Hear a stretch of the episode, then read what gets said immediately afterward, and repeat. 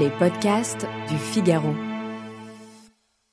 Que béni soit le jour, le mois, l'année, la saison, le temps qui s'enfuit, l'heure, l'instant et ce lieu dans ce beau pays où deux beaux yeux me firent prisonnier et m'enchaînèrent.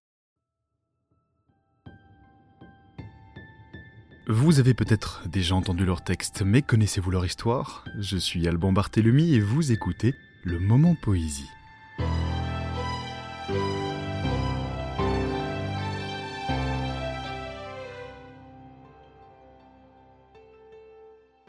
Ami de la poésie, bonjour. Il a créé l'un des couples impossibles les plus célèbres de la littérature. Pour toujours, il a changé le cours de la poésie. Francesco Petrarca, dit Pétrarque, demeure jusqu'à nos jours le poète de l'ineffable bonheur et de la douleur d'aimer.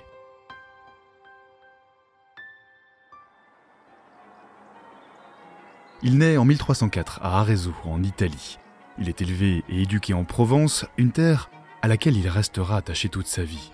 Mondain, quoique sans fortune, ce jeune homme est rapidement adulé et protégé par les puissants de son temps, en raison de son intelligence flamboyante et de son immense érudition.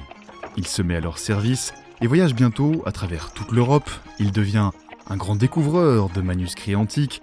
Lors d'un bref passage dans l'église Sainte-Claire d'Avignon, il écrit Je suis entré au point du jour le 6 avril 1327, au cœur d'un labyrinthe où je ne vois l'issue.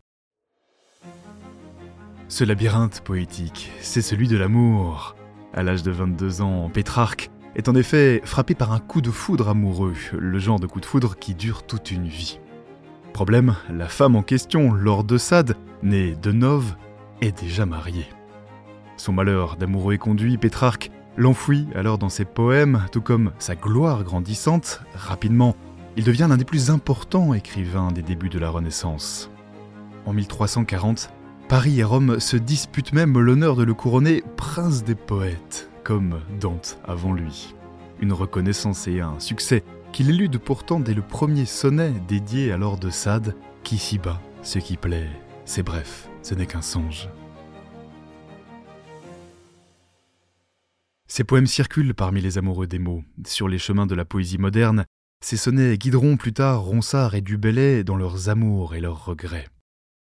Mais si Pétrarque est un amant éternellement affligé, il ne rêve pas, comme Ronsard, de vengeance sur la dame de ses pensées. Notre poète espère toujours de l'or, quelques saintes paroles en un soupir, parmi nos rides et nos cheveux blancs.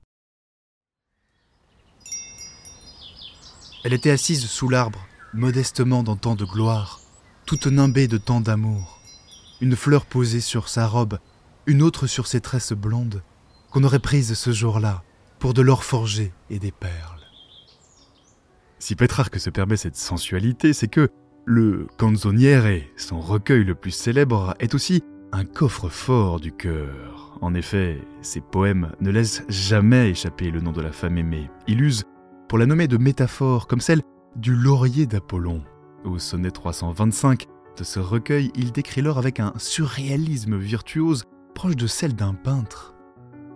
Les murs étaient d'albâtre et le toit d'or, lui en ivoire, en saphir les fenêtres, d'où le premier soupir me parvint et le dernier de même. Avec des mots simples et lumineux, Pétrarque dessert le corset de l'amour courtois et de la geste des troubadours. Sa poésie résonne du fond des siècles comme si le poète venait à peine de lever la plume. Le 19 juillet 1374, à Arquois, en République de Venise, il meurt, à l'âge de 70 ans.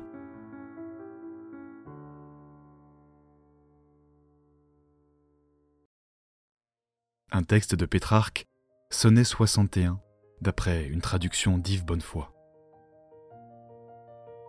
Que béni soit le jour, le mois, l'année, la saison, le temps qui s'enfuit, l'heure, l'instant et ce lieu dans ce beau pays, où deux beaux yeux me firent prisonnier et m'enchaînèrent.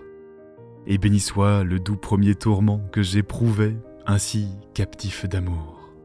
Béni soit l'arc, béni les flèches qui me percèrent, béni la plaie qu'elles m'ont faite au cœur.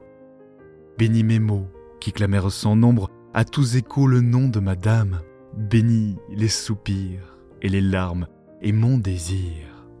Et béni soit aussi tous ces écrits où j'amasse sa gloire, et ma pensée qui ne sait qu'elle, et donc rien d'aucune autre.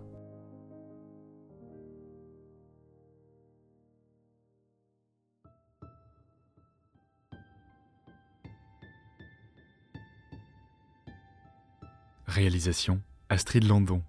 À la prise de son, Louis Chabin. Coordination Haute Cérès et Salomé Boulet. Un texte original de Paul Gonzalez. Le moment poésie est à retrouver sur le figaro.fr et sur toutes les plateformes de téléchargement. À bientôt.